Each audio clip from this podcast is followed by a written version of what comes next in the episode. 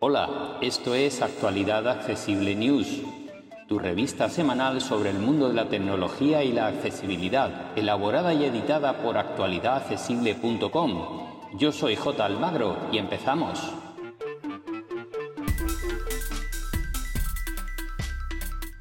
Hola, hola, soy J. Almagro, como ya decimos en la introducción de este podcast y este vídeo. Y esto es Actualidad Accesible News. Ya estamos aquí como cada semana con nuestro resumen de noticias sobre tecnología y accesibilidad. Ya sabéis que en nuestra página web actualidadaccesible.com encontraréis un artículo con todos los enlaces de los temas que abordamos en este pequeño resumen. Y comenzamos una semana más, en este caso, con las novedades de hardware que la mayoría son de Samsung, que ha tenido su Unpacked esta semana su presentación, su desempaquetado en definitiva, y han presentado dos nuevas líneas de producto. Por un lado, sus nuevas tabletas S8, las Galaxy Tab S8, en tres sabores, digamos la estándar, la S8 de 11 pulgadas, la eh, intermedia S8 más de 12,4 pulgadas y la ultra con 14,6 pulgadas. Son muy similares, las tres utilizan el último procesador de Qualcomm y bueno, eh, son unas tabletas bastante potentes y em, la mayor tiene algunas prestaciones superiores lógicamente aparte de su pantalla.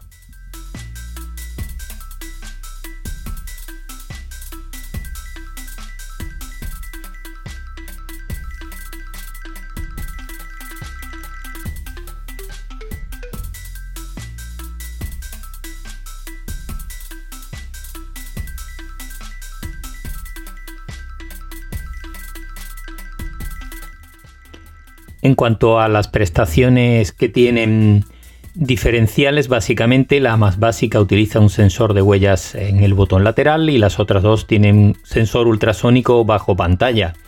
Vienen con carga rápida y con Android 12 modificado por Samsung. En fin, son tabletas bastante interesantes de cara a lo que es el mundo Android, aunque evidentemente eh, no son muy comparables con un iPad, por ejemplo. Sus precios arrancan en 749 euros, que están por encima de lo que pueda ser, por ejemplo, un iPad Air, que arranca en 629 euros. Así que, pues a no ser que realmente alguien necesite una tableta Android de gama alta, mm, digamos que no son para todo el mundo.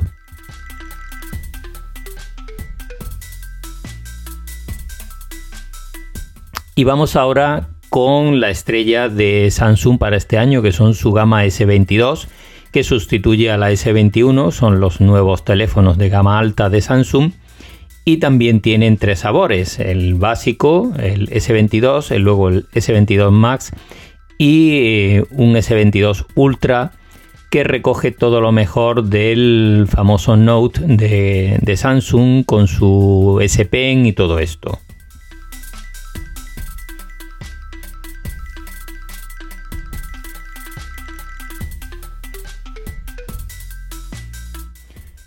El S22 tiene una pantalla de 6,1 pulgadas, el S22 más llega hasta las 6,6 pulgadas.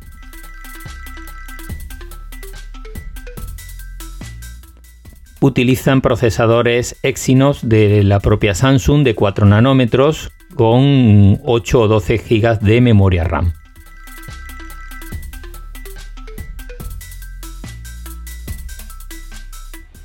Todos tienen evidentemente el desbloqueo facial y sensor de huellas ultrasónico bajo pantalla, además de carga rápida, en este caso no demasiado rápida, de 25 vatios creo recordar. Así que bueno, aún así eh, son teléfonos lógicamente de gama alta, muy bien equipados, con buenas cámaras, triples cámaras traseras muy potentes y en muy buenas condiciones.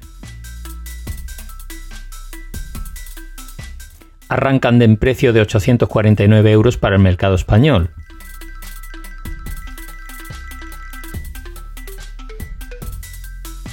Por encima de ellos está el modelo Ultra que como digo eh, sustituye al antiguo Galaxy Note que eh, utilizaba el SP en el famoso lápiz de, Samsung y que eh, también tiene una pantalla de 6,8 pulgadas Super AMOLED con 120 Hz, Promotion, etcétera, etcétera, etcétera. Viene equipado todo.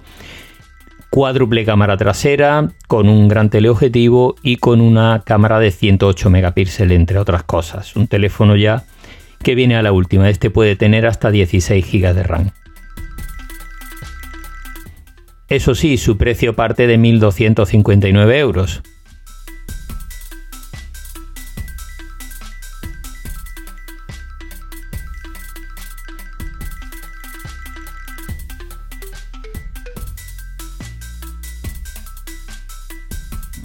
Vamos ahora con algunas novedades de software de la semana. La primera viene de la mano de la red eh, Social Signal, que es una eh, aplicación de mensajería instantánea tipo WhatsApp, pero mucho más segura y más fiable que WhatsApp o que Telegram incluso. Si lo que te interesa realmente es la privacidad y la seguridad, esta es tu eh, aplicación de mensajería. Eso sí, no vas a encontrar a todo el mundo ni todos los grupos que tienes en WhatsApp seguro, pero para cosas importantes sí puede ser muy conveniente.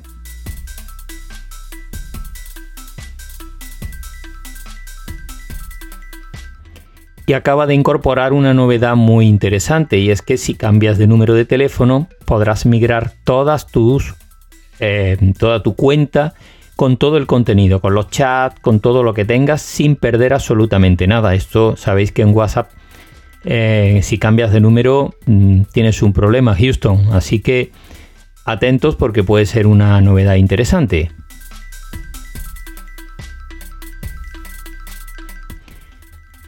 Por parte de WhatsApp también hay una novedad que está llegando gradualmente. Ya la semana pasada llegó a mucha gente y es el, es el multidispositivo. De manera que si abres sesión en la aplicación WhatsApp Desktop que tienes en la Mac Store o, en la Windows Store, no necesitarás tener tu móvil conectado, simplemente lo usarás para vincularlo con tu cuenta, con tu número de teléfono mediante la lectura de un código QR en la pantalla de tu ordenador y a partir de ahí podrás usarlo independientemente de que tengas o no el móvil conectado eh, en tu ordenador. Yo os puedo decir que en el Mac funciona perfectamente ya, sin necesidad de tener el móvil conectado, por lo menos en mi cuenta. Así que mm, es la aplicación WhatsApp Desktop para Mac. Es bastante accesible, tiene algunas pequeñas cosas que espero mejoren y de momento no está disponible para iPad.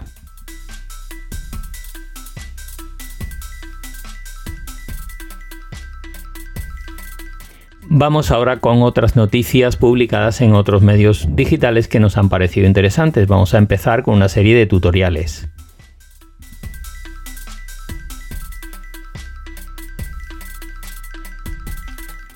En Apple Esfera nos enseñan a añadir notas en nuestro llavero de iCloud, de manera que si tenemos unas contraseñas guardadas, podemos anexar notas a esas contraseñas, como por ejemplo los famosos códigos de desbloqueo que algunas aplicaciones te obligan a tener aparte de la contraseña. Pues ya sabéis, en el llavero podéis incorporar notas. Es muy sencillo.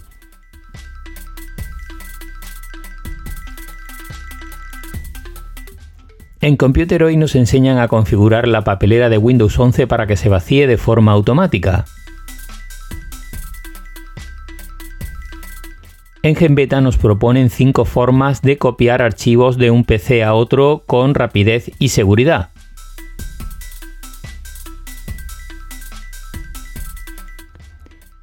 En Apple Esfera nos muestran cómo podemos pasar todas nuestras listas de música que tengamos, por ejemplo, en Spotify, a Apple Music si queremos cambiar de plataforma. Esto puede ser muy interesante porque se hace mediante una aplicación gratuita.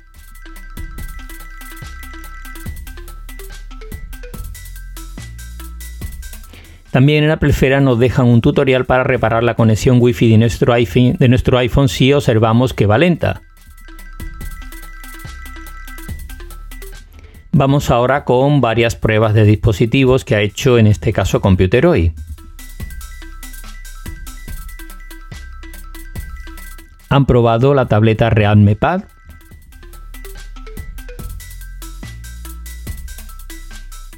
También han probado un portátil de Toshiba, el Dynabook, Dynabook Portage X30W. Y han probado el Huawei P50 Pocket.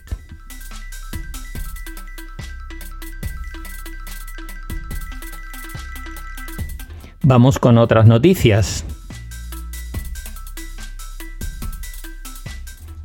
En Sataka nos dejan una lista con 87 atajos de teclado para sacar el máximo partido a Microsoft Edge, así que si usáis este navegador os interesa.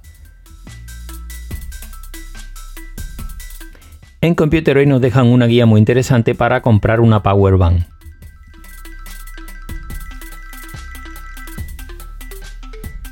También en Computer hoy nos explican qué son los NFT y qué contienen si los compramos. Esto es muy curioso, ¿eh?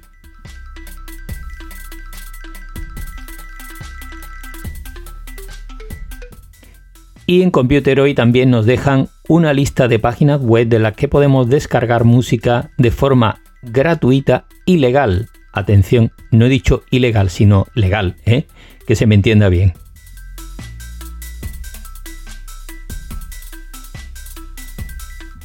Y nada más va a ser todo esta semana. Eh, así que ya sabéis, como siempre, podéis encontrar más información en nuestra página web actualidadaccesible.com. Un abrazo y hasta la semana que viene. Para más información, visita nuestra página web www.actualidadaccesible.com o búscanos en plataformas de podcast y en YouTube. Somos Actualidad Accesible.